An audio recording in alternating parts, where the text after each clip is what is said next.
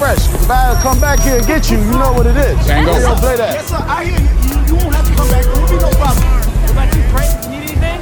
Where's my money? Red Top gave you the package. You're supposed to be handing me my money. Here's a jar right here, 20%. Oh, you got the jar? That's right. Get the fuck out of here, Frank. Oh, what you gonna do? What the fuck you gonna do, Frank? Huh? What you doing? You gonna shoot me in front of everybody? Huh? Come on. So what was I saying? All right, well, then I'll start right now. Welcome Okay. to this week's episode of Midweek Matinee. I was going to say the number, but I completely don't know what number we're on. 31. 31. No. We don't number these, okay? Don't We actually don't go 32. on don't, so it doesn't matter. Sure. You're right. I didn't even think about that. It's episode 32. Yeah, it's where the names don't matter and the the numbers made up. Welcome to episode 32 of Midweek Matinee. Jokes on you, bitch. It was 31. Ah, no, I'm kidding. we are discussing the Denzel Washington classic American Gangster As part from of Denzel 2007, I believe, as part of Denzel Month. Very good. Thank you.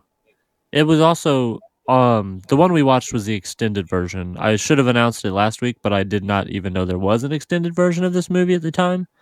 I didn't know that there was an XX extended version of this movie. I'm surprised if you know what I mean. We are the only three people that know what you mean. Do you think that all of the extended scenes were just where they had the naked women cutting all the coke Yeah. I, or the heroin, rather? I don't know because it's 30 minutes difference. Yeah. So I bet those were extra, but I think there's got to be some other stuff too. I am interested to see what all was added. Do you think the behind the scenes of that was, yo, guys, look, I'm trying to get more naked bitches in this movie, but if I end up only adding 20 minutes of the movie of naked bitches, they're going to look at me weird. But if I add 30 minutes where it's two thirds naked bitches, but one third story exposition, we'll be good to go. I don't know. It's a pretty long movie. I don't know. That'd be two thirds. It's like one eighth. Well, the two thirds of the edition, you know, right? If it was Oh, gonna gotcha, be, gotcha. if it was going to be twenty minutes of naked bitches as opposed to thirty minutes, but then It'd you, be you weird, bump it up to thirty so that you get one third of exposition. There you go. absolutely. You've made compelling points, I think. I have. If I ever make my own movie, that's Mm-hmm. exactly how I'm going to do it. If it does well enough to get an extended version, Just all naked women it's just going to be 20 minutes added of naked women cutting coke, cutting feel coke. like- regardless like- of the rest of the movie. What it's It- about. it's yeah, it's going to be a movie about Marley a high school 3. janitor. Marley's just walking around watching women cut coke. I would watch that movie. I would say. hey, I would too. so I was just gonna say I don't know if everyone has seen this before. I had personally believed that I had not seen this before, but Just to rewatching learn it, that you did. I'm pretty Mhm. sure I have because I remembered a lot of this movie. Like I didn't remember like what was coming up, so it wasn't spoiled, I guess. But as it happened, I was like, "Oh, okay, this is like ringing a slight bell, I guess." Okay. What about you, Brett? Had you ever seen this movie before? No, I hadn't. But the weird thing is, is that every time that I look up, I just think of Denzel and all of his times of saying my whatever word he chooses to say for the movie. so I've used, uh, I've used uh, gifs from this movie many times, Yeah, uh, and didn't realize it was from this movie. Yeah, So yeah, I'd never seen it. Uh, not typically like you know one of the things I've kind of got I've realized is that I don't typically watch a lot of mob movies, but I noticed that's something that you really like. So most of the ones I've watched have been as a result of being on this show. Okay, Mhm. cool. Yeah. So I mean, not to say that I wouldn't have eventually maybe ended up watching it, but it's just I don't know that I have any influence in my life outside of you that Sure. has that big of a love for the whole the mob movie kind Yeah. of thing, or at you least like the one mob I, movies, but you don't seek them out. basically yeah like every time i watch them i'm like oh this is like i enjoy this and there's a lot of things to like about them but they are a big time commitment because one of the things that kind of i didn't i don't know why i didn't think about it when we were watching it uh, and chris started it he was mentioning that it was three hours which i know it's partially because of the extended edition but even then it's a two and a half hour movie otherwise and Right. one of the things that just kind of comes with these types of movies seems to be length and when you think about the way these movies are done there's a lot of small detail and setup and payoff that they aim for. And I, I guess that naturally you can't do that without having the runtime to be able to set up and pay everything off adequately. So I think it's just kind of a I don't know that people make the mafia movies long on purpose so much as they're inherently going to be long due to the basic nature of what you'd expect to see from something like this. Sure. You know, you don't want to, I guess, make a movie where someone's already on top, so you have to do the rise. Or if they are on top, you have to do the fall. Or Sure. both, obviously. So yeah, I you know, think it takes think time most either movies. Yeah, I think most movies do both, right? Like, tell me if I'm wrong, but I really doubt that there is a mob movie out there where all you see is the rise of the mobster and then nothing else happens. because is that Yeah, really don't so. is it compelling? I mean, it's kind of compelling, but think about Scarface. Like, right, as soon as he starts doing well, the movie just ends. I don't know if it would have been a classic. You know what I mean? Yeah, it definitely wouldn't have stood up. And I think a lot of the themes, especially of Scarface, wouldn't have been there without the downfall. So it would have just been like, oh, this guy's really kind of an asshole. Well, who doesn't weird get what's coming to him at all.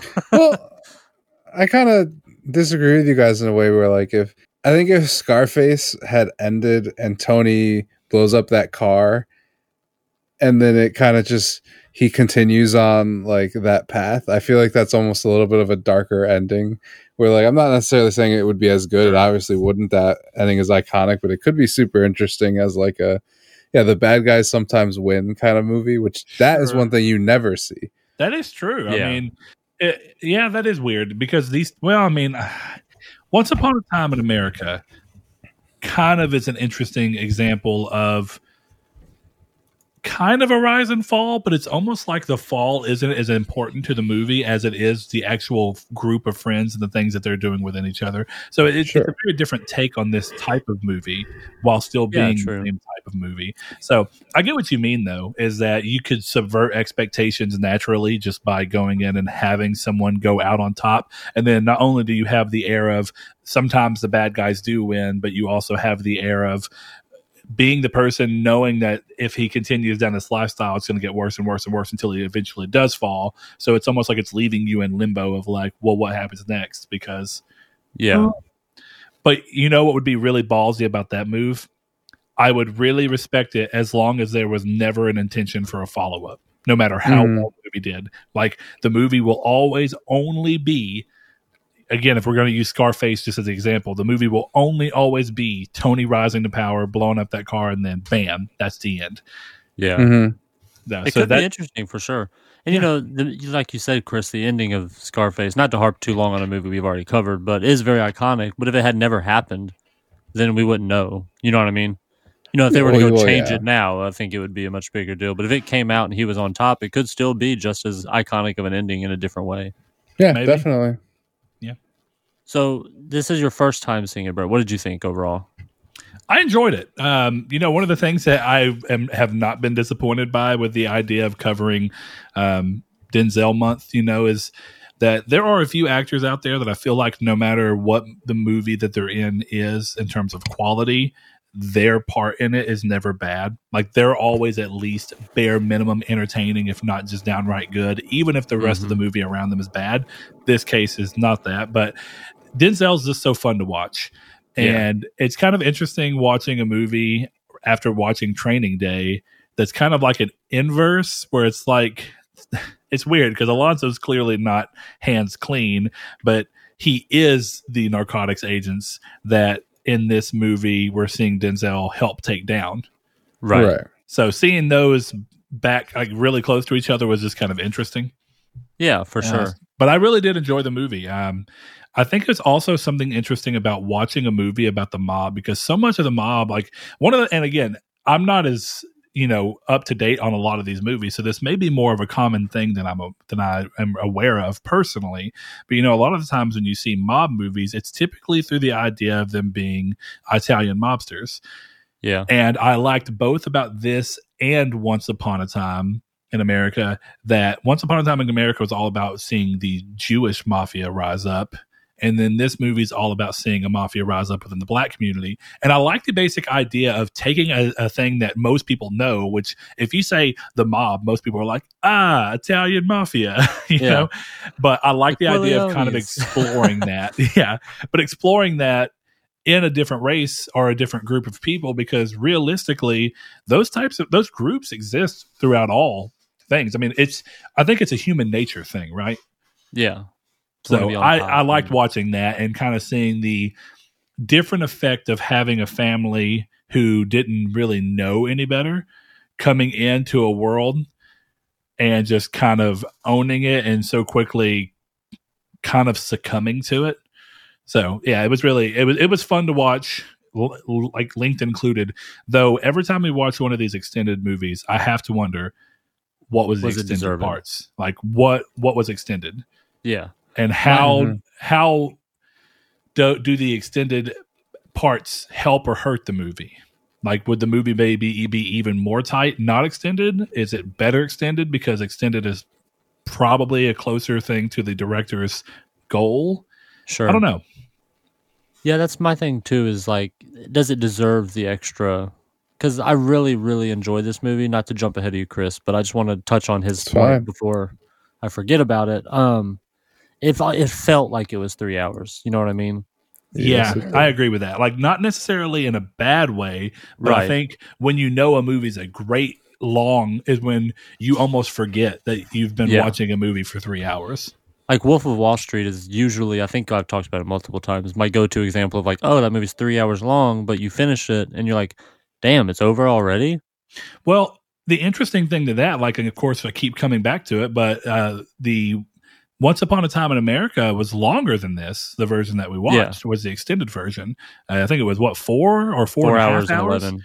Okay, minutes. four and yeah, four only yeah, four hours and eleven minutes. So when you look at that, I actually feel like somehow Once Upon a Time in America felt like it was sh- maybe shorter than this movie. Like clearly it wasn't, but it didn't seem to take up the same amount of noticeable. Yeah, that's a tough one for me to say because as I talked about on that episode, that was one where I watched throughout the day, and it took me like many hours to watch that one. So I can't Sure. really say because it it felt like it took seven hours because it did.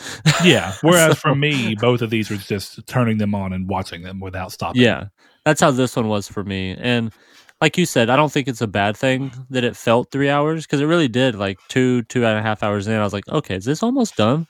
Like I was just cute, not like oh hurry up, but more of like it feels like I've been watching this for forever. Well, and it's weird when you know the movie's three hours going in, which maybe that's part of it, which of course we knew Once Upon a Time in America's length, but Sure. maybe this movie's length and the fact that if you go into it being aware of the fact that it's three hours, your mental clock kind of kicks in and being like, I feel like it's been two and a half hours, so we're gotta kind of be probably getting close to the end. Right. Yeah. So, Chris, what about you, man? Was this your first time viewing, and did you like it overall? This was not my first time viewing this movie. okay. Um, yeah, and I'm going to come down on a different side than you guys were. I do not like this movie, Oh my gosh. but I'm just kidding. but I can understand why somebody would like this movie Sure. because uh, it's. I think if you want a movie where everything that's happening is well acted, but none of it is particularly interesting, you might really like this movie. That's how I feel about this movie. So I don't know that I necessarily 100% disagree with you. I think there are definitely parts of being interesting, but if you want to go back and again compare it to a movie that's very similar and watching someone come up after their predecessor and kind of fill their shoes, which is kind of what we see a lot of things, you know, it's not like it's not tit for tat clearly, but it kind of is Yeah. in the in the way that Scarface goes. but Scarface is infinitely more surreal whereas Yeah. this movie's a lot more grounded and it kind of comes down to where do you fa- where do you stand on something being surreal but still feeling realistic in that surreal like surreally surrealism So sorry really? mhm. So or really? yeah or do you like the take of something feeling very grounded but potentially a little more pedestrian I don't know if that's necessarily the right word to use, but you know, I think it's a little too strong, but it gets the basic point across. Yeah. I don't know. For me, it was you guys were saying it was a quick three hours, and for me, it was not quick at all. oh, it wasn't quick. I think that's kind of Oh, what okay, both I might our have points misun- were. Got you. My mistake. It was three hours, but it definitely felt like three hours. Yeah. Yeah. Yeah. Whereas even a movie like Scarface, Scarface is like what two and a half hours, wasn't it? Mhm. Yeah, it's a pretty long one too. Yeah, and it didn't It feel didn't like feel it. that long. Yeah. The thing is, like, I I also have an aversion to sitting and watching a movie for three hours enough. That like immediately puts me off on the wrong foot with a movie. So then when I don't feel like the movie earns it, I like the movie even less. You know what I mean? Sure. Yeah, I've noticed that there's definitely been, which I think no hate on you, Blake, or anything. I just noticed that Blake typically is the one who chooses the longer runtime movies, Yeah. and you do tend to have a bit of you don't um, you don't you're not nearly as excited to hop into very long movies. It's almost like you come in No. them a little apprehensive to begin with. Well, definitely because I I know this is a very uh, negative thing to say in maybe the movie world, right? But I don't feel like a lot of movies ever really fully earn that three hours. You know, even one a movie I put in my top ten, like you could cut an hour out of Avengers Endgame, and I probably wouldn't be that upset. Yeah, I was going to Yeah. mention that because I thought it was three hours, but I wasn't sure. I was going to poke fun at it, and I didn't want to be wrong, so I didn't say anything. It's a long Yeah. movie. It's yeah, eh, but I've only watched it once because I don't want to sit Yeah. for three hours. I've, I've I bought the movie and I'll skip to the scenes I want to watch, but I've never I watched that movie for the first time in theaters and then I've never watched it fully again. It's still, you know, that's the thing is I just I don't want to sit there and do it most of the time.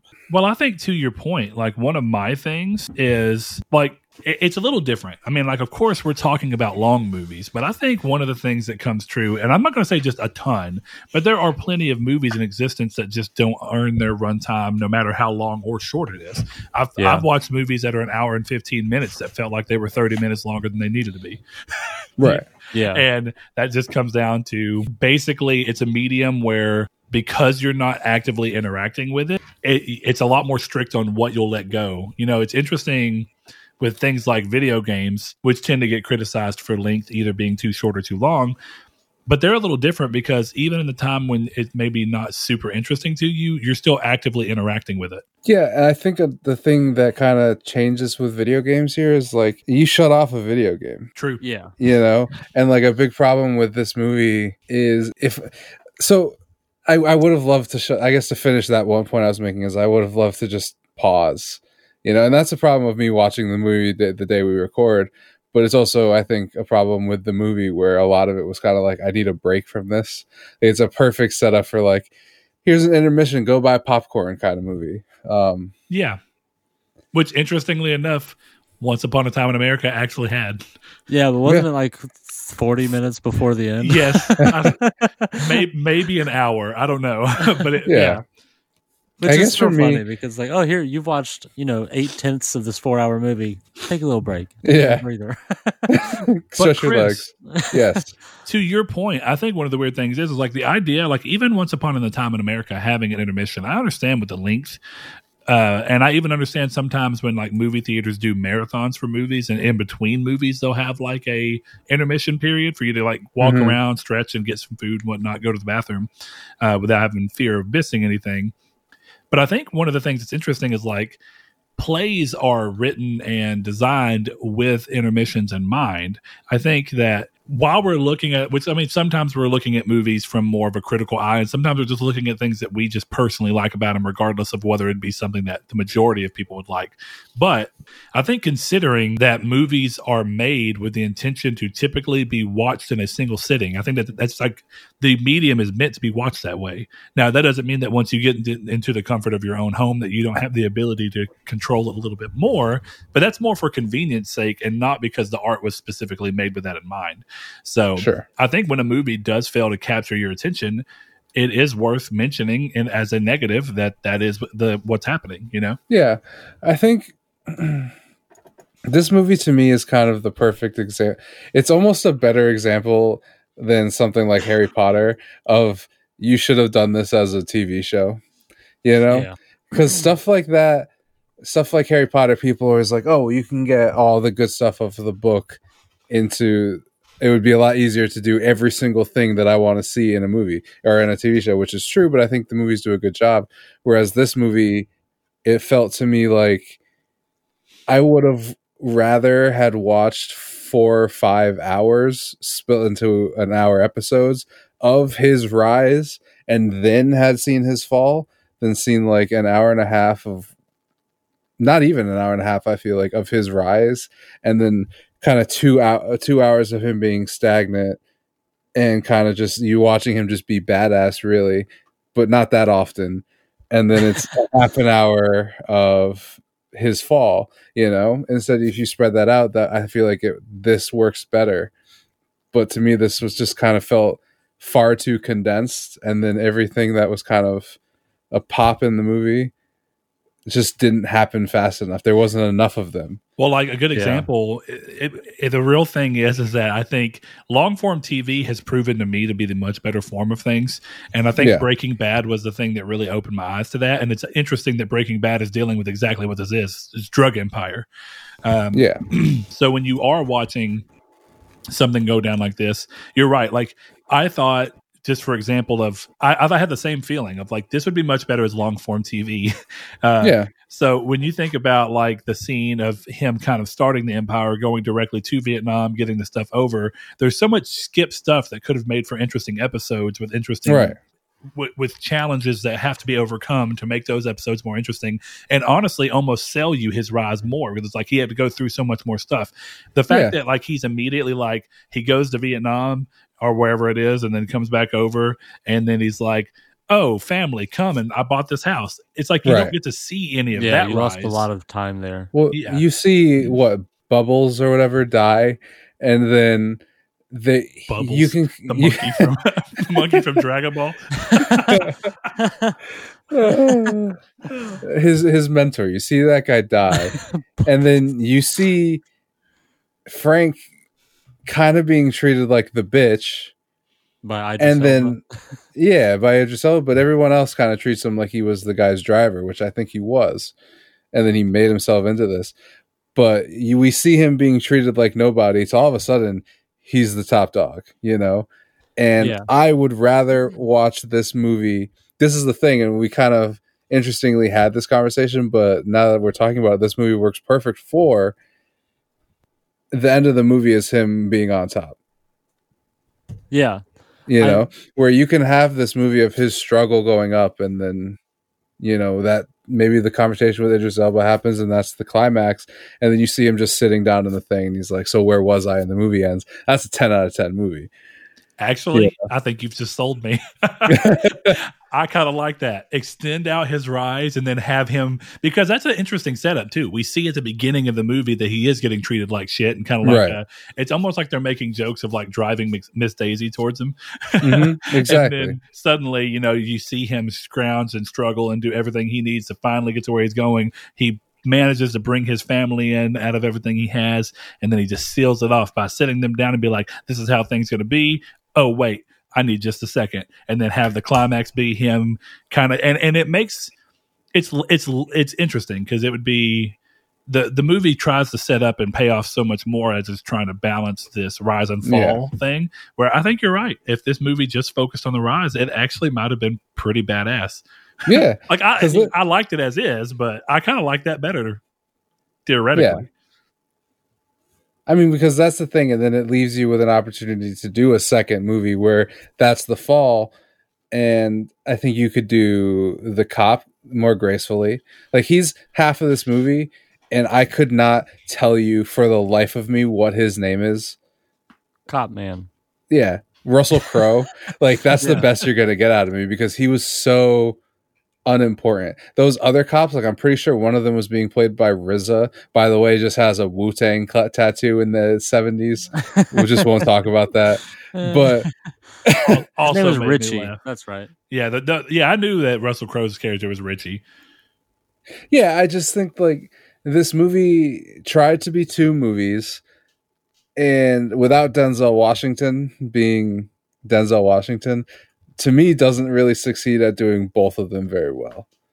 So then you you're left with one movie that's nearly three hours long and kind of boring outside of the what six scenes of oh shit this is badass See, I agree. I don't disagree with the fact that it would have been like a really great TV show. So I'm not saying you're wrong, but I don't think any of this movie is boring. Like there was never any part of the movie where I was like, oh, they should have cut this, or this is probably extended, and they could have stayed on the edit room floor or whatever. yeah But, see that like, I was enthralled throughout the whole thing. Like I really enjoyed everything from him visiting Vietnam to coming back and spending time with the family. I don't know. I just really enjoyed it. Yeah, I guess for me the thing was that everything that was happening was interesting, but it wasn't enough to be truly interesting.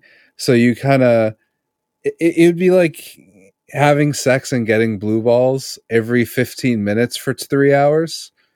You know? That's how it felt with me. We're like Yeah. I think you I know what he means, though, right? It's like every situation, even if it's not necessarily boring, it comes to the situation of, and I think that's what we were talking about with like the runtime, right? Is that you run into Yeah. this thing of like, doesn't mean that it's not interesting to an to a degree, but I think that there's multiple times where I was like, I stopped and thought to myself, oh, I re- this really could have used more. I would have loved to have actually seen that and not just been told that it happened, or Right. see it happen so quickly that it ultimately seems like less of a struggle. Like I Sure. mentioned, the, the family suddenly being there, I kind of thought that was poorly done and it left me wanting to see him have to scrounge more to build up to the point where he can buy this house so that he can bring his mom in. And before that also let's have him as he's working toward being like my goal is to get my family here finally make something of myself and bring them up with me grab a saw rising boat a rising tide raises all boats i'm gonna bring my family here and raise everybody up and then bring his family in. Instead we get to see a movie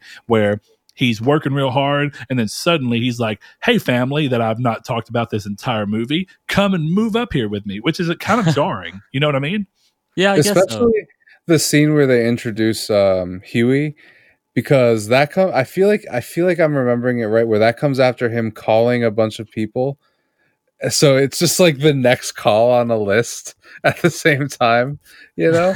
so they Yeah. don't really give it any setup either.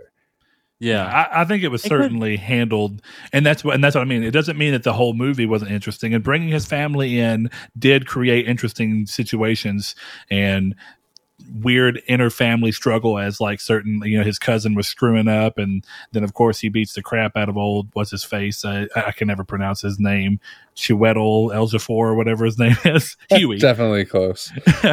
uh, Huey though Huey.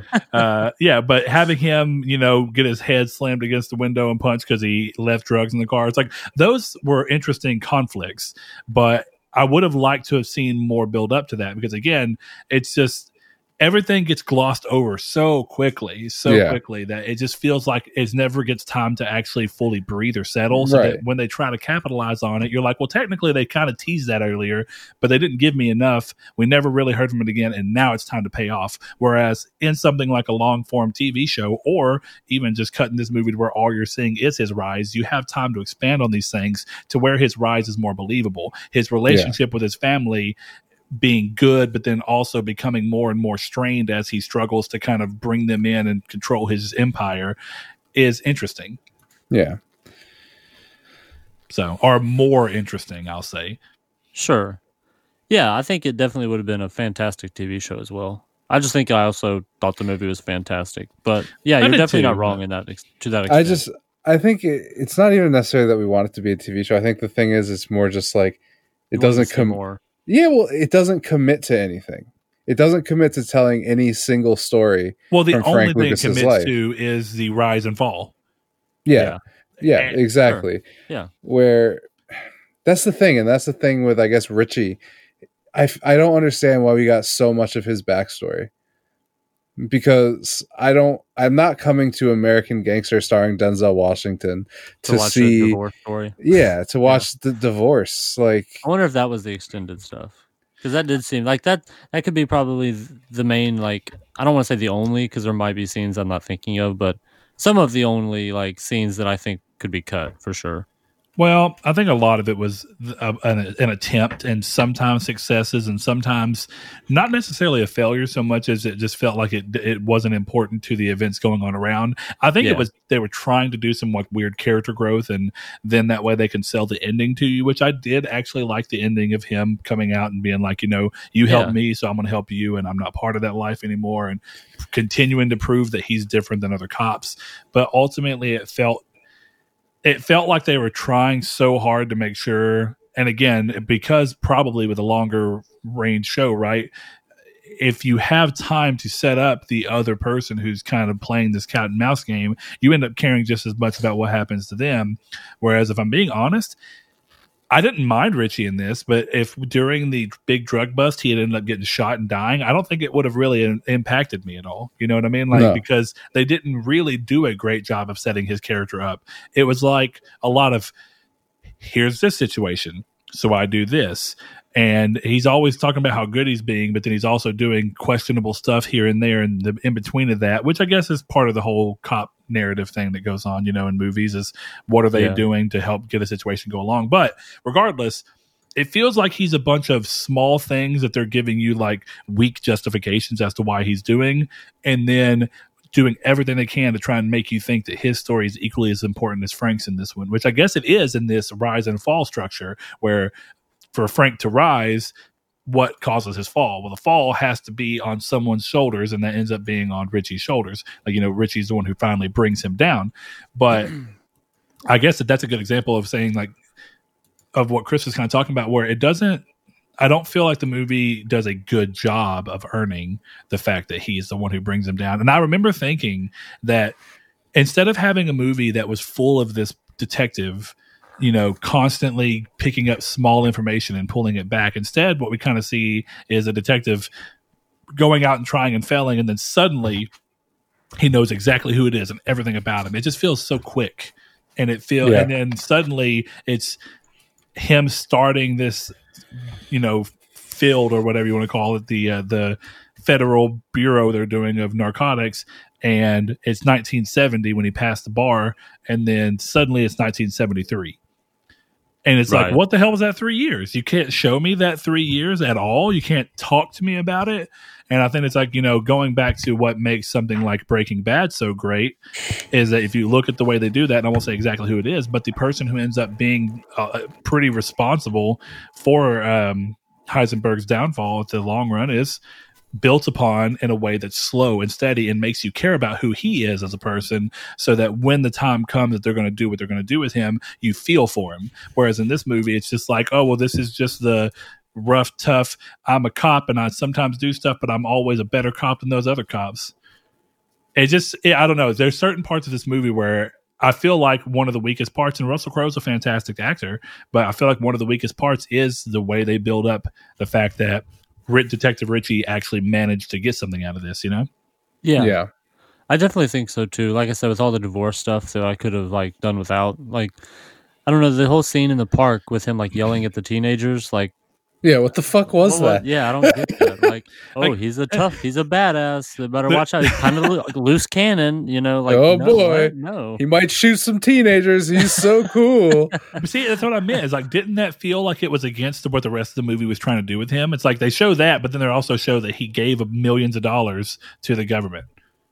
Yeah, well, I, I think, think, it was showing that he's on that edge. You know what I mean? Yeah. To where he's like he's a trustworthy bad and honest cop, but also he's kind of a loose cannon who like yells at teenagers Hey, in the park. yeah, I feel like the thing with that scene is it's kind of the like he'll murder you if it means he'll catch the bad guy kind of guys, but he won't. He has integrity. He'll he'll you know he'll stab you in the back in front of your face kind of thing. That like he's one of those kind of people.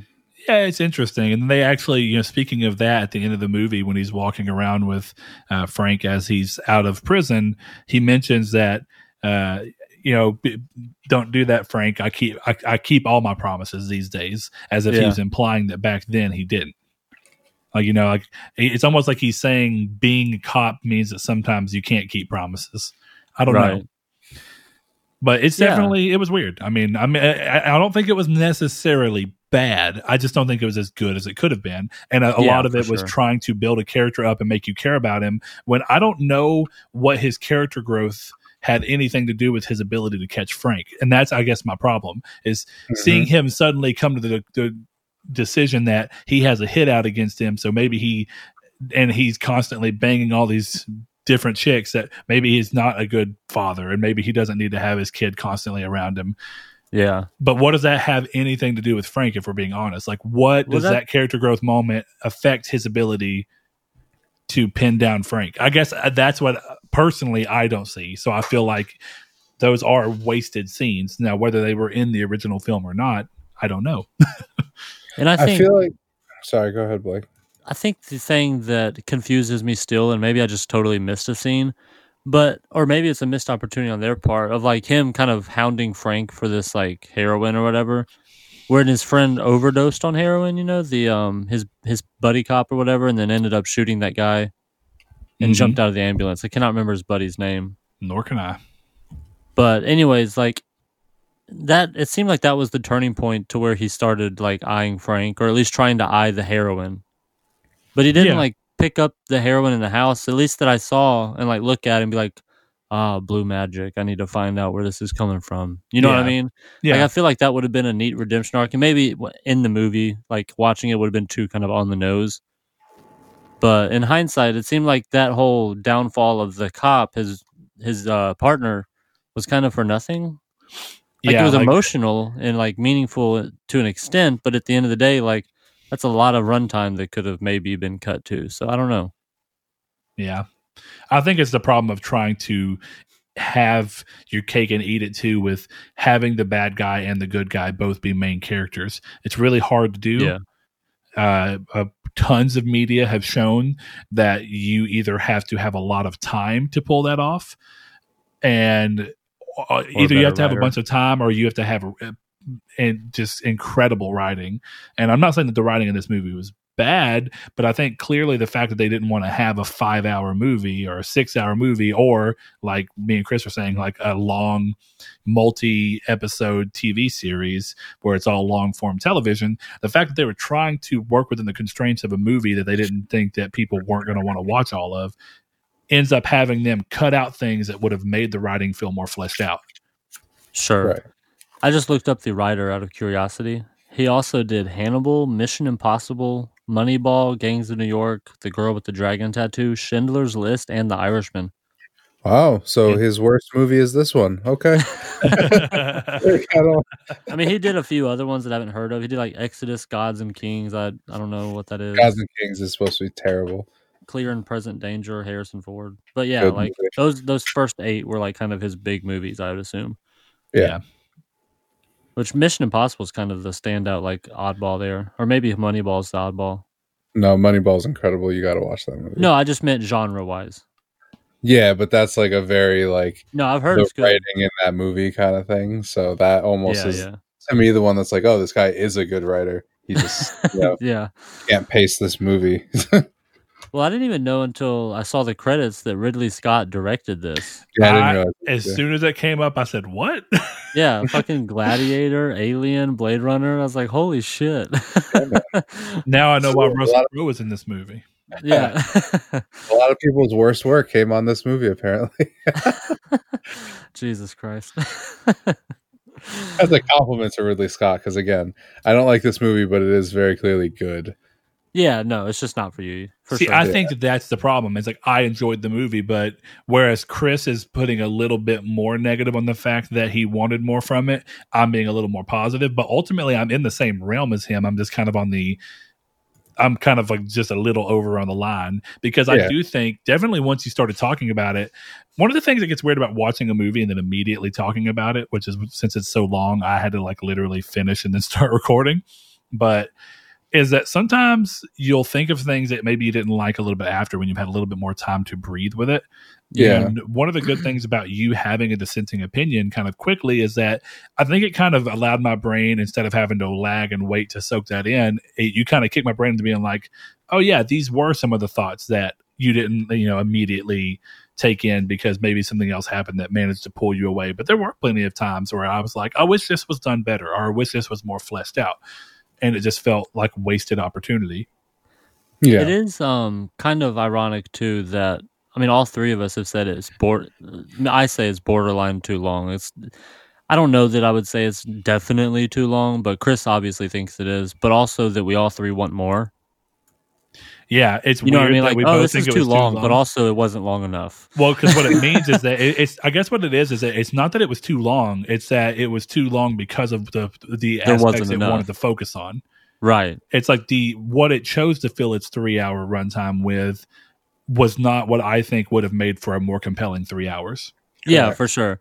It's just funny thinking about it in like shorthand. Like, oh, this movie's too long. Also, I want like nine More. hours more of it. Though realistically, that is true because as a movie, it's too long because the But as a movie's still trying to be. too But as a TV yeah. show where every episode's anywhere from fifty-five to and you know an hour and some odd minutes, right? you can do a lot more in that space. Yeah, And- for sure.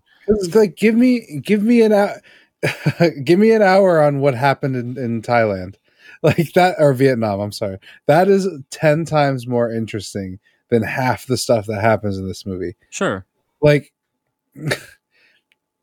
like the one of the big things that happens towards the climax of this movie is his wife getting shot at in a drive-by shooting. hmm And that's just glossed over pretty quickly. It's just glossed over, but do you remember what they were doing? They were getting fucking Chinese food. Yep. Yeah. Go fuck yourself. That shit is boring. you know? Yeah. And that's kind of where I'm at, where I'm like, why did you do something that should have been really cool and then make it really boring? Well, I think what's weird too is that I don't think that I had an inherent problem with them getting Chinese food, but the problem is is that like Everybody got to eat. clearly uh, and I, I know it's just because but i'll even bring up uh ozarks a little i mean you know that's also a show where moments that would typically be seen as boring in a movie because they're trying to go by them so quickly can be built up with so much tension that even Yeah. something as simple as a family dinner around the table can just become like a oh god oh god Yeah. you know what what's gonna happen it's I still about need to go watch down Three. yeah I love that show. I just have not felt like watching it. I don't know why. Yeah I, did, I haven't finished season two yet I don't know. Season I don't, one's definitely the the best. record, I don't have a problem with them going to get Chinese food. It's more my point. Chinese food. Yeah, it kind of just illustrates my point of just like everything interesting they did was surrounded by something super boring. sure, they could have been easily going to like a fancy restaurant or a club Yeah. or something. Well, not, I mean, the thing is, like in real life, that's it. Probably happened outside of a fast food restaurant, right? But or a Chinese restaurant. But you got to just make it more interesting. Yeah, for sure. I do love this is kind of random, but it's just in my notes and I just kind of glanced at it. Whenever he did go to Vietnam and he was like, I want to go meet the guy or whatever that does Yeah. that have with the poppy seed field. And he um excuse me. So he it just cut to them on the little rafts and he's got a US Army like uniform and gun. Yeah, they don't even explain it. Was it? Did it make you feel like you were watching Tropic Thunder? Hey, is Almost immediately, I was like, "This is Robert Downey Jr. in Tropic Thunder." but no, it's just funny that it was so lax, I guess, back then or at that time that it was like, oh yeah, we got an extra uniform and gun here, ride with us. Yeah, Keep on rolling, baby. yeah, yeah. So- you know, there's so many parts of the of the movie that just feel like, why did that not get more time? Yep. And what may have gone by as something that's just ultimately either funny and awkward or just you don't even think about twice could have been something really cool if you built up time to it. It's like if you build up time and seeing him have to like bribe the right people to be able to get into the military and go through and get to where he's going and have these connections Sure. and build these connections and like having him hand the bag of money, right? When his cousin is talking about uh fifty thousand dollars and he says give him the full 100 and then he's Right. like you know give him the full 100 i need this. It's like if you would have shown more time of him like who is them? And show time of him building the relationship with these people and then have it be that at the end of it all he, you see he's trying to go all in by giving all of his money to these people he's promised steady st- a solid business to and people who clearly are putting a lot at risk by doing this and he's going to have their back. You know it's like these are all wasted opportunities that i understand movies naturally have a hard time wrangling in but still why did you dedicate time to watching this dude get a divorce and be in court twice when even the 10 minutes of him being in court or 8 minutes cumulative whatever the hell it was could have went towards making Vietnam more interesting Yeah. Yeah, for sure. There was, you know, in the beginning of the podcast, I said I don't think there's anything I would have cut. But as, like you said, Brett, as we talked about and as more time has elapsed, there are definitely some things that, you know, with the divorce mainly and like the cop's backstory, we could have cut for sure because he was very much the, the least interesting part of the movie. Yeah. I think once the investigation started, I enjoyed his stuff because he was surrounded by other people and like it was a, it was about Denzel and it wasn't about the cop even though it was with uh, Russell Crowe's character. It was still about Denzel overall. Kinda, but you know that that's what I was getting at with the fact of when they get to that point, about half of the time where he's got his crew together is just n- has nothing to do with Denzel. It's about how they're striking, like they're they're swinging and missing. But I think that's interesting, though. I mean, a little, but not really, because you've not explained to us who most of these other people are. So we're just seeing a board full of faces and being like, "Well, we don't know who the fuck those people are." Well, even, I thought even something as simple as giving us a little more insight as to the people who they thought were doing it on the board would have been smart. Uh, Give us a little bit of a reason as to why you think they're the people that would be fitting for this. Well, they're And the it- Italian mob. They're like most likely Sure. in New York City who's going to be behind it. And I thought Sure. that was interesting that no one expected. Even the guy, I don't remember what, I don't even know if they mentioned what department he was with, but when they raided the um, Mhm. U.S. military plane. and he walked in and said, "What?" yeah. You're- And he said, "You're joking." yeah, you're joking, right? It's not a black guy or whatever.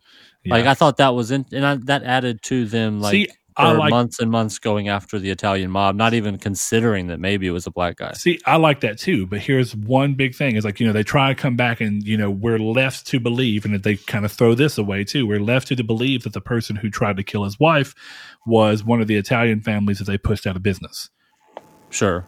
Yeah. Again, if you're showing us why these Italian people are big, and then you're setting up and showing us them and who they are, then we're getting to see a little bit of how uh, Frank's business is affecting them, and then we're kind of seeing their people go down. Again, it doesn't need to be a, a lot, but even small scenes to replace some of the like you know seemingly wasted scenes would go a long way in just making those things feel right. And then actually coming back and having one of the families that was being looked at and clearly falling from the ranks come back after being in, introduced to them at during the investigation phases even if it's just you know uh, as an offshoot and then come back and be like oh well this family is the one who tried getting them killed. Instead the only time that we ever hear about another one of the families is when it comes time to do the hearings and they're talking about well i've got this italian family lined up that you kicked out of business. Okay well Right. you why haven't we heard about them before now besides the well we think it was an italian family that put a hit out on his wife to you know get back at him? I just you know it, like i said it's a lot of what they had there was okay but it's a lot of wasted opportunity it felt like. It would have felt more interesting to watch him swing and miss but learn about who he's swinging and why he's why he's swinging in that direction and then have Yeah. it be that much more you know interesting when he finally realizes it is somebody that no one would have expected. And it would have also been more interesting that hey this is a guy who if you look at what he's doing as they say this doesn't seem like a day in the life of a normal drug king Yeah, I think that just still leads more into the conversation we've been having of like it should have been a TV show, or else they should have just cut and replaced stuff. Of like Yeah. we're kind of just like yeah, I mean knowing about every single thing that they mentioned in passing in the movie would have been great, but also it's just unrealistic to ask the movie of that. I, I think it is too, but I think that you know, w- eh, death by a thousand cuts. You ever heard that? It's kind of the idea of like because so much stuff feels like it could have been done more. You end up thinking about it more, and it ends up kind of uh, altering your opinion on something. Whereas even if even if half of the things I mentioned would have been somewhat addressed. Then the rest of the other half wouldn't have felt like they were dogpiling onto an already large list. You know what I mean? Sure, but then we would have been facing a four-hour movie, which Maybe. I would have been fine with. But it's a four-hour I think Chris movie would have that's went more on vacation this week again. Chris, Chris, good example. Realistically speaking, do you think you would have minded an extra hour of this movie if every hour was far more enticing and interesting? yes, no, I wouldn't have minded. Exactly. Well, then you should watch Once Upon a Time in America.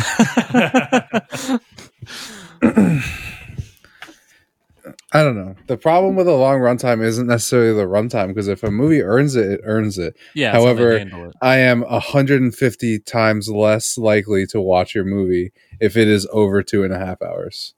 sure. And even at two and a half hours, it is not necessarily likely that I'll watch it. You're missing out on some good movies, man. But I get it. I mean, I've No, watched a lot of movies. It's just I don't know. To me, it's like thinking of all the stuff I could have done in that two and a half hours. Which, which for me, the reality is, I would have played a video game for two and a half hours. But I Sure. would rather You would be have played a playing the video, video game, game for two for two hours half and then hours. masturbated for 30 minutes. Look, let's just be honest, okay? It's fine. I'm sorry. You mean I would have played video games for two hours and 25 minutes, and I would have masturbated for Five minutes, correct? I just masturbated the entire length of all the movies we watched. So I masturbated That- while I was playing the game. That's uh, that sounds like chafing, Blake.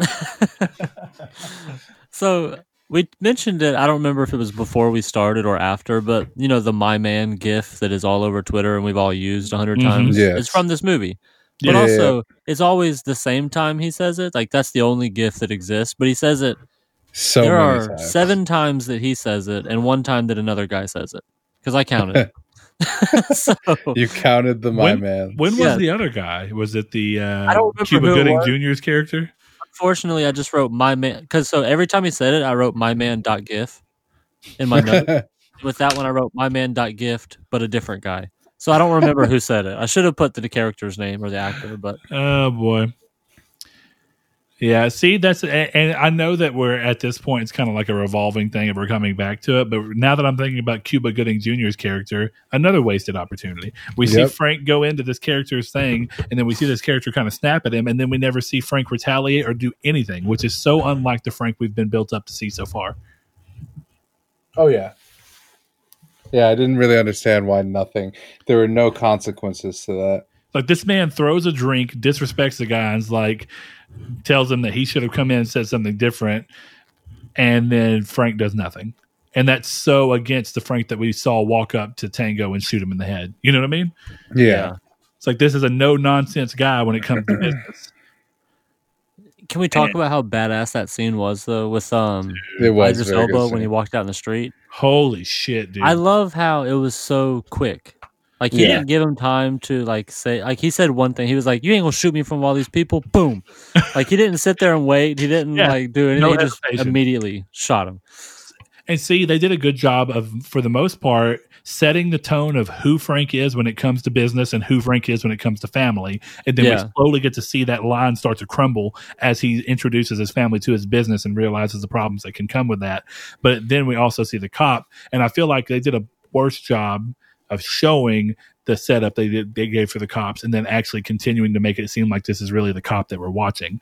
That wasn't didn't feel as paper thin. They did a better job with frank but they still had a couple of moments where i was like that's so unlike frank for us to not it doesn't mean he didn't do anything but it's unlike Frank for us to not get to see what he does in a reaction from what we've seen the rest of this movie. So far, we've seen him have a direct reaction to anything that happens. We see him beat the shit out of his own family for having a, for making a mistake. Why would he not beat the shit or do something in retaliation to this guy who is clearly messing with his product and then trying to put it out there into the same thing? Like it just it doesn't make You know, sense.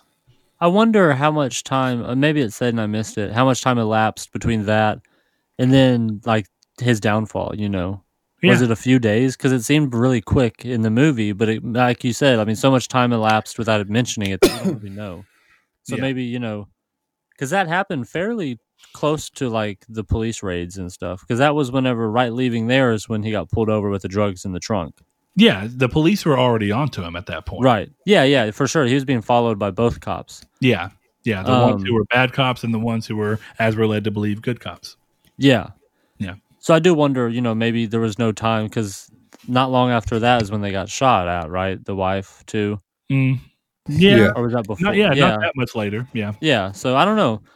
I mean, he definitely it was definitely out of character for him not to retaliate. I'm just trying to make up reasons why he didn't. so I guess I want to talk a little bit more about things I really did like, right? I liked small things they did that felt like, and, and they're what lead me to wanting more of it, uh, more out of certain scenes. Like one of the things I thought was really cool was going through the scene of him talking to his brother and being like, "Hey, you know, we've talked about this. You're being too flashy. The one who, Yeah. like the one who's the flashiest, is also the weakest." And it's kind. I get it. Like you know, he's setting up all these expectations of if you don't want to get caught, this is how you go about doing it. You lay low. You have a low profile. You do your work. You just, you know, you do what you say you're going to do. And then I really love that whenever you see his wife and like him trying to give in to, to make his wife feel, you know, good, that she's like, I bought this coat for you.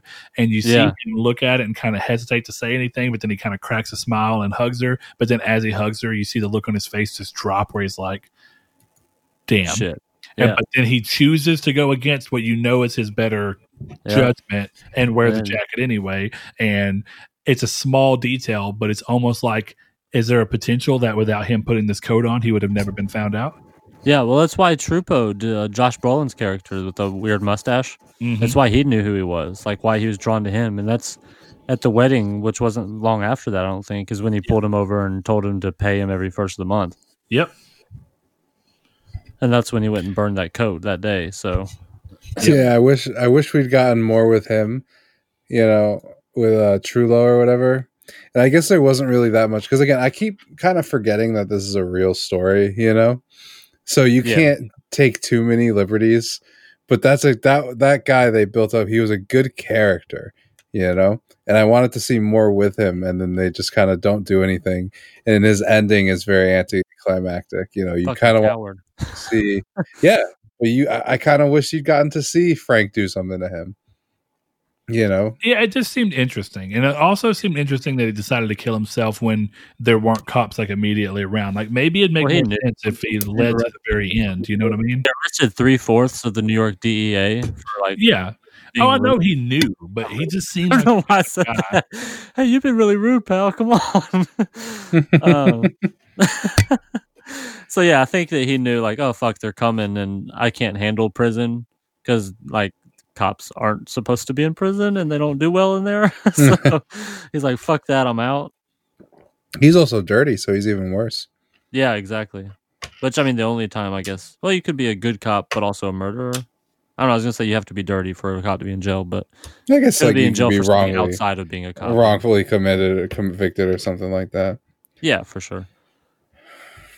But um yeah, there was a lot that I really liked in this movie. Um Brett, did you have anything else before I go into some? No, I don't think so. Let me double check my notes, but we've talked about most of it naturally. Um, oh, this is just a weird remark. Why is it that every Denzel movie has to have like at least two musicians that are not traditionally actors coming in? You know what I mean? Yeah. We had uh, what was it? T.I. and Common. You know what? yeah. Th- Dude, how this one- small was T.I.? oh, right. Like I'm small, so I'm not like hating on him, but just not what I expected. I would looks like I do. Yeah, right. And I'm really fucking small. now I'm seeing this. I'm like, man, T.I. could have made a great Captain America: The First Avenger. Just- Pre-transition or whatever. Oh, I will say, maybe something I found- body for the CGI. something I liked with uh, T.I.'s character is they have the whole arc of him like he could have been a pitcher, but he chose not to be. And then in the drug bust, he gets you see him get shot in the arm. I just I found was the I neck. just found that. Oh, I thought it was. I thought he got shot in the arm. I thought it was his arm as well. Oh, maybe I could be talking. Which I, wrong, I, thought the same thing of like, and I like that, right? I like the scene between him and Frank and being like, why didn't you go to the meeting? Because it's almost like Frank was telling him, like, look, you have a way to potentially move forward without having to do what I've done. You have a legitimate way forward. Why are you not taking? it? yeah, that was the one interesting thing where this doesn't didn't happen in this movie, but it tends to happen in a lot of like this type of movie of the like Don trying to get someone out. You know, Yeah. someone in the family is not in there. You know, Mm-hmm. I think it's Well, like he said, I want all this, but like plenty of baseball players, especially as, if he's as good as everyone in the movie was saying he was, he could have had all that. well, for that time, no, but oh, maybe Yeah. so. Yeah, I mean, I don't know. I mean, yeah, then, maybe but yeah. not. But I also think that there's another feeling. I think it's just like you see somebody with a certain level of success and control, and no matter how popular he or, or you know famous he would have gotten from baseball, I don't think he ever felt like he would have been part of like. I think he wanted to continue the family business. I think that's what it was. Sure. it's that, and then you just I couldn't imagine seeing just the unbridled power that someone you know has. Yeah. You know, yeah. Walking on the street and everyone like basically bows to you and shit. yeah, like nobody you can murder fuck with people in the street no one says anything. Yeah, So I really did like too how a lot of the times when it was not necessarily a montage, a couple times or one of the main times it was literally a montage, but a couple of the other times it was just Frank being at the top of his game and it's showing him almost like idolizing him. But then it would Mhm. have quick cuts to like people overdosing on heroin and like hmm moms buying heroin. And so it was really like trying to almost it didn't feel forceful, so maybe this is the wrong word, but it was like forcing you to realize like, hey, what he's doing is seriously fucked up. So like maybe don't idolize this guy that we're kind of idolizing in the movie. Well, and you know do what I you mean? notice that typically in those scenes it would cut to his family being like a normal family and like throwing the Yeah. baseball and then you Like cut, Thanksgiving dinner, yeah. yeah. I think Thanksgiving dinner was the one where it cut to the mom like having thrown up and pissed herself on the bed dead and the baby sitting there crying. Yeah. Mm-hmm. And it's just really like, hey, this guy he thinks he has it all, but really he's like fucking killing people and like ruining lots of lives just so that he can have like this quote unquote happy life. So You I know, thought it was really well done too. I like those aspects in these types of movies because I think that is one of the hardest conversations to have about drug, uh, like you know, drugs and drug money and all that stuff. Is that when you're really looking at it, he he makes the argument in that like it doesn't matter if you take him out because there's always going to be someone who comes in behind him doing the same exact thing because sure. that's just Mhm. human nature and it's You almost can't like let him it, do it. it doesn't mean it's right, but you kind of Yeah. understand the the situation where you're looking at it and coming from it from the viewpoint of like it's going to be out there anyway. So while it destroys lives normally, I can use it to to help my family's life. You know what I mean? Right. Yeah. So someone would be doing it anyways. Why not me? Is kind of his morality reason. Yeah, it, it's like a really pushed version of the "Would you steal bread to feed your family?" right. It's like you know, would you do something wrong that you know is wrong because you get some benefit out of it and it can help your family? It's just a very different take on it. Yeah, I just thought that was worth mentioning how well done it was because it didn't seem heavy handed, you know? Mm, Like yeah. it was noticeable and it made you think, but it wasn't like, don't forget, this guy's killing people. yeah, it didn't beat it over your head. yeah, exactly. I did really love too the um when he's when Richie was with uh the criminal baseball friend that he had. I don't know if they even ever mentioned his name. But and he got the microwave and he was like watching it pop popcorn and he was like flabbergasted. like that scene could have easily been cut and it was like whatever, but I just really enjoyed watching people not know what a microwave was. See, the one scene that sticks out, the one thing that sticks out to me about that scene is they never clean up the popcorn that they very specifically show falling out of the bowl. Mhm. yeah, they did. I just needed one scene of that guy just scooping out the out. popcorn into the bowl, but he doesn't do that. So just in my head now, he's just got a microwave full of popcorn. He just threw away because he wasn't able to get the popcorn out. Yeah. Throw the whole microwave away. It's dirty. Throw the whole thing away. popcorn on the bottom. oh man. Uh I really did like his mom too. Um Yeah. Frank's mom. And how you know, she was always kind of like the guiding hand, at least through some of it. I mean, she was I don't know if complicit is the right word. I mean, she obviously knew that they were at least up to no good, if not knew exactly what they were doing. But, you know, when it got too far, she was like, You're not leaving this house. like your family's gonna leave you. I am gonna leave you. And that was probably the most emotional scene of the movie for me at least. Yeah, It that, that was a really good one. What about you, Chris? Anything really stand out to you as a something you enjoyed in the movie or something? No, I mean I talked about the scene that I really liked of just uh T.I.'s character getting shot in the arm.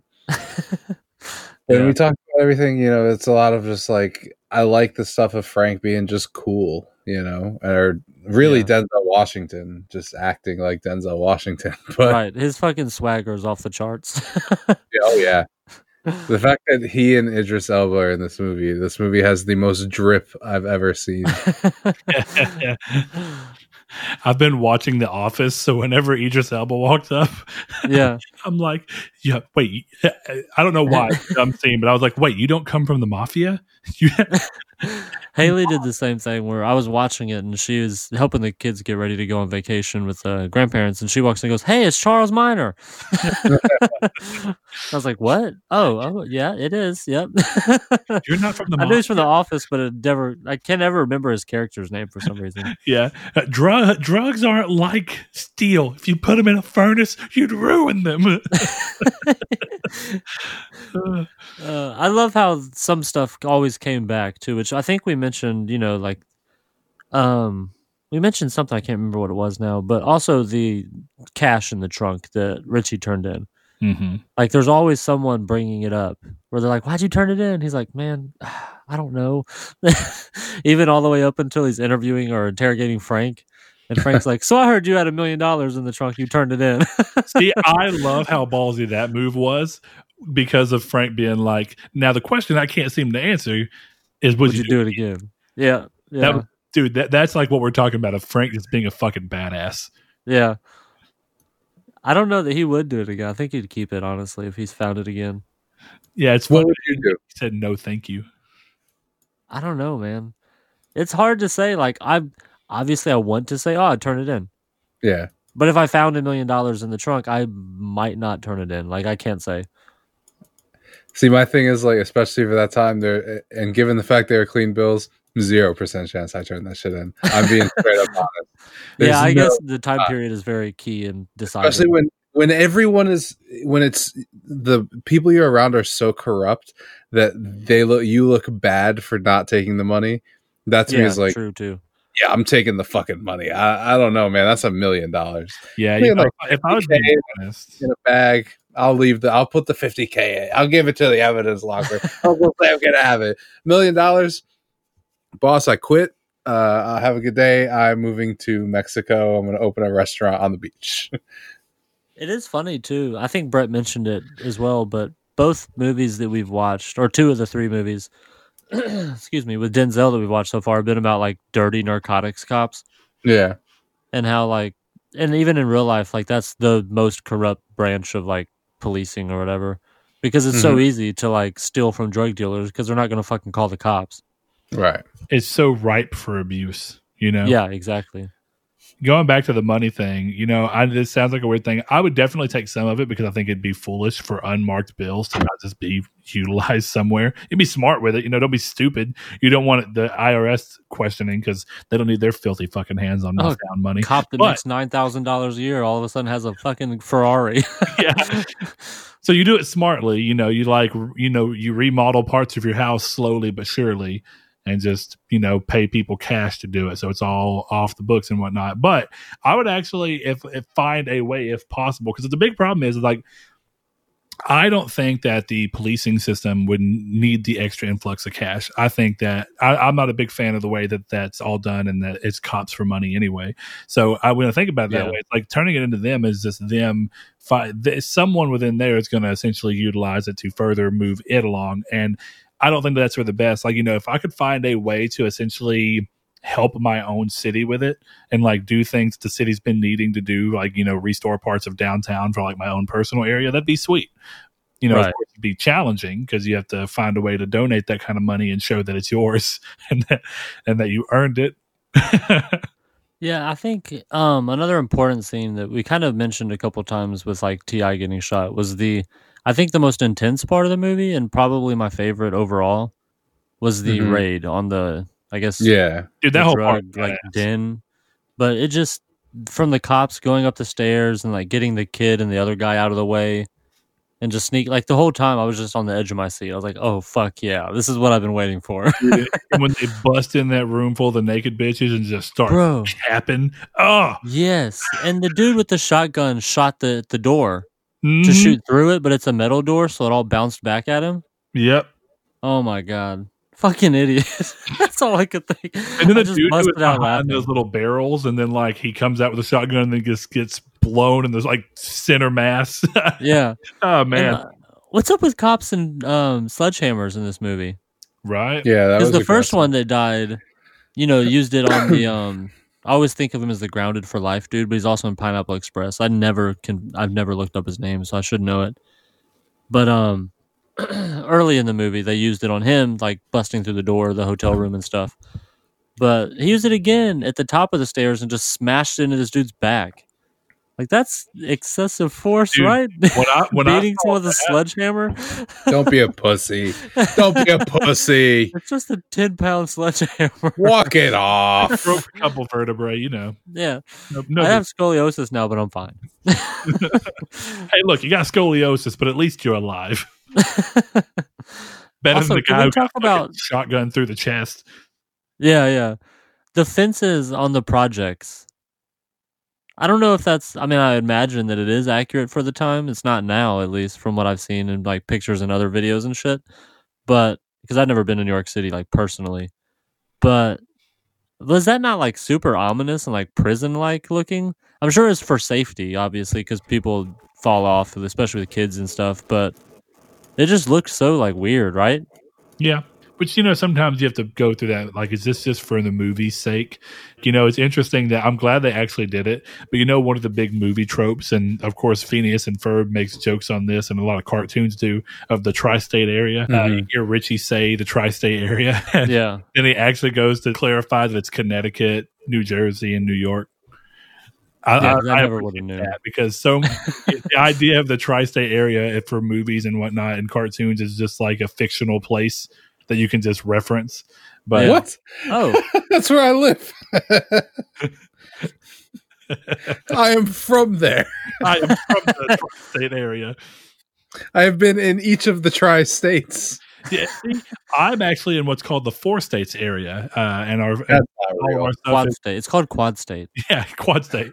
Quad states. Uh, It's actually called the four states uh, area. It's weird, and I don't know how we got that when clearly the uh, Colorado, Arizona, Nevada, and all those you know that New Mexico, and that the four that are like they come to a perfect fucking intersection.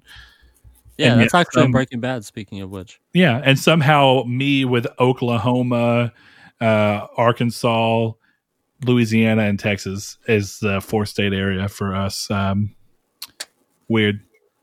Y'all want to know something funny? My area Shoot.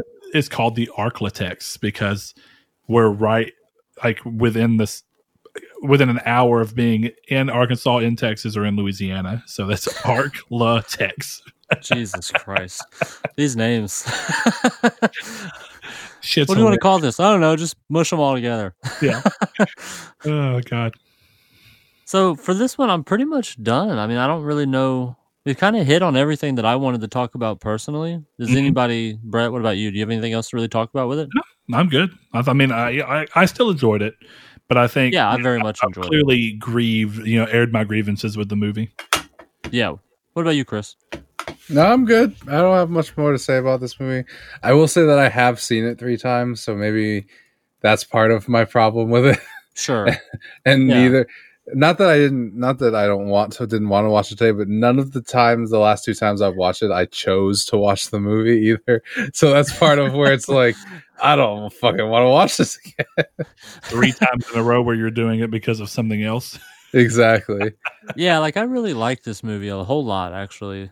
And talking about it, there are obviously some things I would change, as we mentioned, but yeah, I don't know that it's one that I would consider rewatchable. You know, maybe in a few No. years I'll watch it again, but See, as think- of right now, there are some that we finished, and I'm like, fuck, I kind of want to watch that again already. So like Blake, Parasite, I've seen have it four homework. times. Do what? You have homework. Your homework is to go and find a and track down a version of the non-extended. Watch it, and then tell me if you think it's and better. report or back. okay. if it wasn't fifteen dollars on Vudu and the only digital codes that exist are extended, I would do it. But I'm not paying fifteen dollars for homework. Fair enough. so, well, I guess we'll go around one more time, Brett. How many stars would you give this movie out of seven hundred? Oh man, out of seven hundred, a firm zero. I'm kidding. Um, so out of our normal actual five star rating, you know, I think I kind of landed a little more generous towards this movie. I was thinking about giving it a four, but I think the more that I, that I'm glad that Chris kind of brought it up, and that's why I always mention that our scores naturally end up changing as we conversate about the movie. I think I've realized that this movie is a little weaker than I would have otherwise wanted. So I'm going to land at a three. I think that there's a lot of things that could have been done better, and that there's a clear path forward for me to see this movie as a four or maybe even a five, but it's not what we got. And I am curious not. if the extended version made that better or worse. Right. What about you, Chris? Out of five stars, how many do you give this movie? Um, I give it uh, two and a half stars. Okay, not bad. It's a firm middle ground. Sure. It's what B minus. Yeah, I guess. Um. So originally, in most states, actually, do what? Huh? it's failing in most states. Actually, Yeah, because it'd be like, what is it? A fifty? It's a fifty, bro.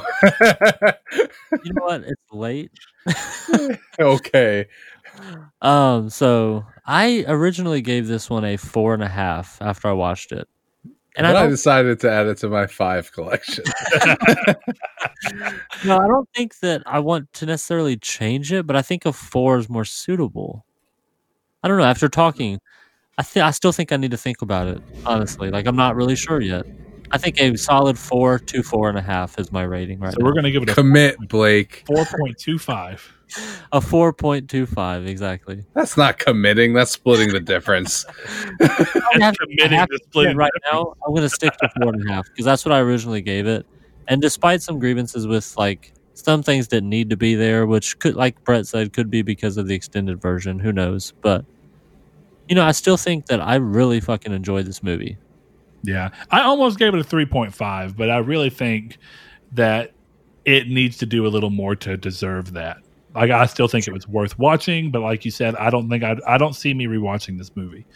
Yes, and I think that that somehow that that goes against this movie because it's not that it was so amazing that a second watch through can never live up to it. It's because it was not quite good enough to warrant a second watch through. You know, like for me. yeah, Yes. I, I see myself rewatching it in a few years, which is you know that's not too bad, I guess. Um, if I plan to rewatch something at all, then I guess that's pretty good. So Yeah. Uh, I guess it's Brett's turn to pick a movie this week. It's my turn, bud. Chris, your turn. Pick a movie, buddy. um, so we're done with Denzel week, right? Or month, right? Because we had the thirty. Ooh, Is that right? Yeah. Because the first episode of October would have been the thirty. So it would have been the top ten, and then we had three more. So it would have been this movie will come out. This will come out in November. Okay, you sure you don't want to give him a full four weeks?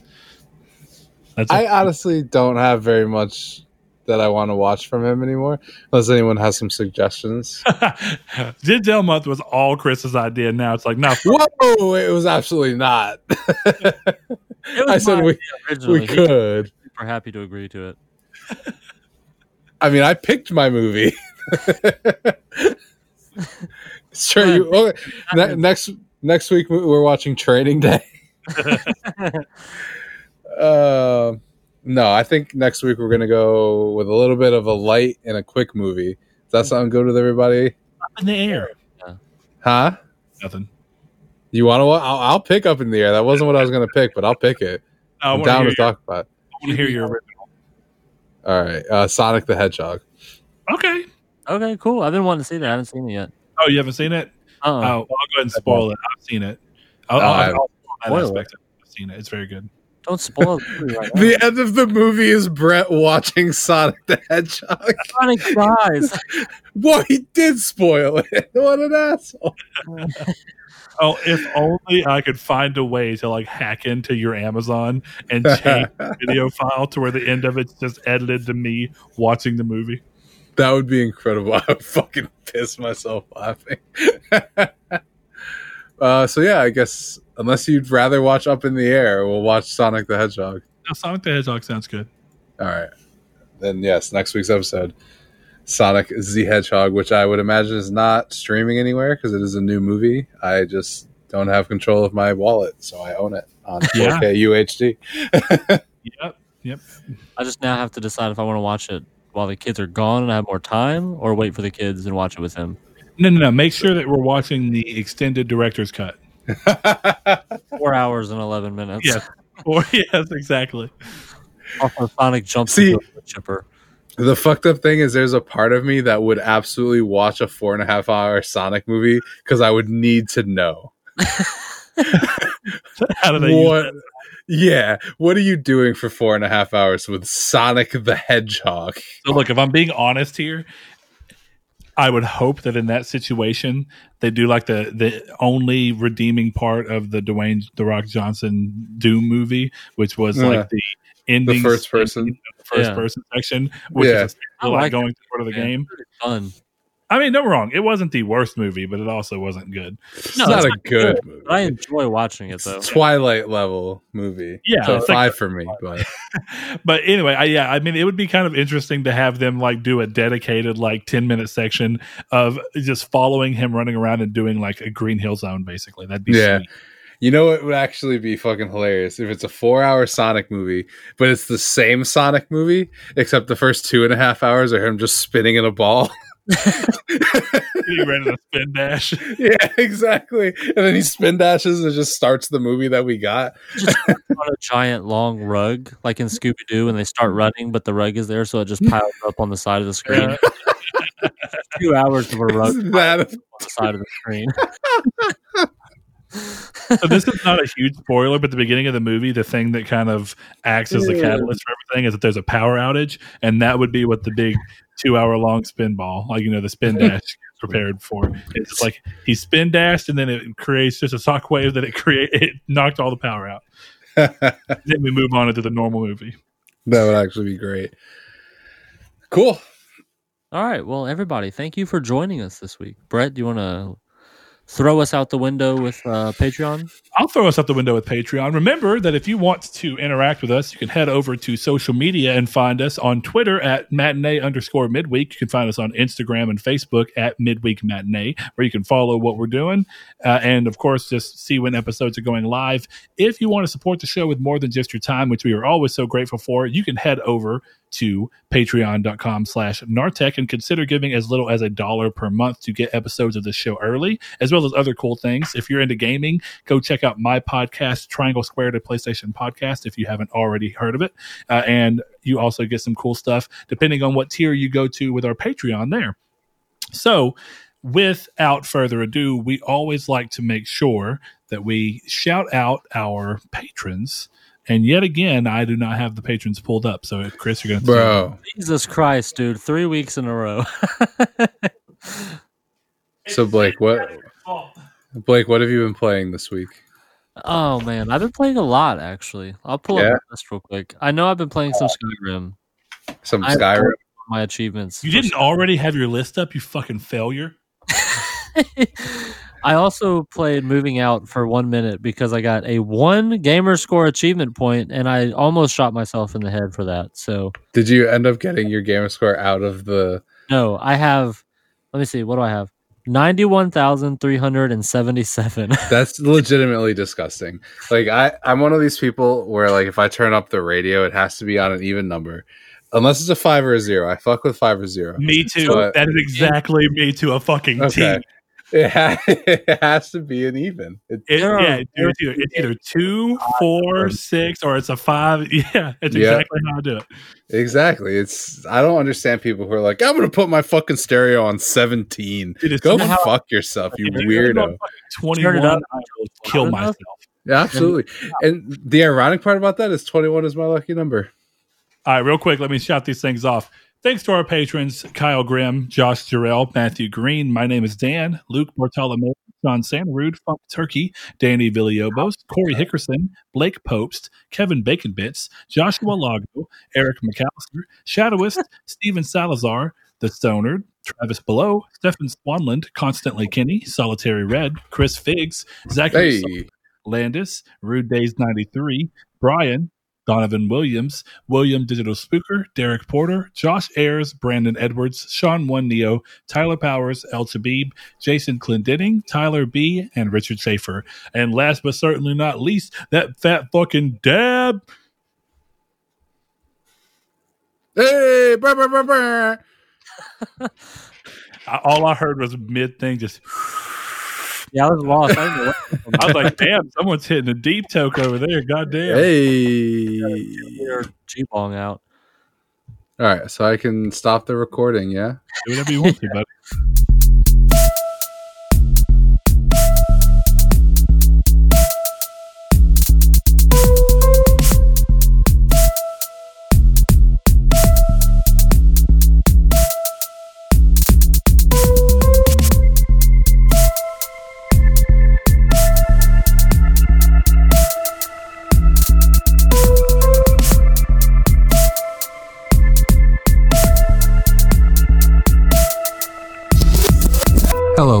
Congratulations. You have discovered the secret message. Midweek Matinee is produced and edited by Christopher Figueroa. Music is by Joshua Lago. Thank you for your support and for enjoying all these movies with us. And lastly, please send your iTunes reviews to Old Pink, care of the Funny Farm.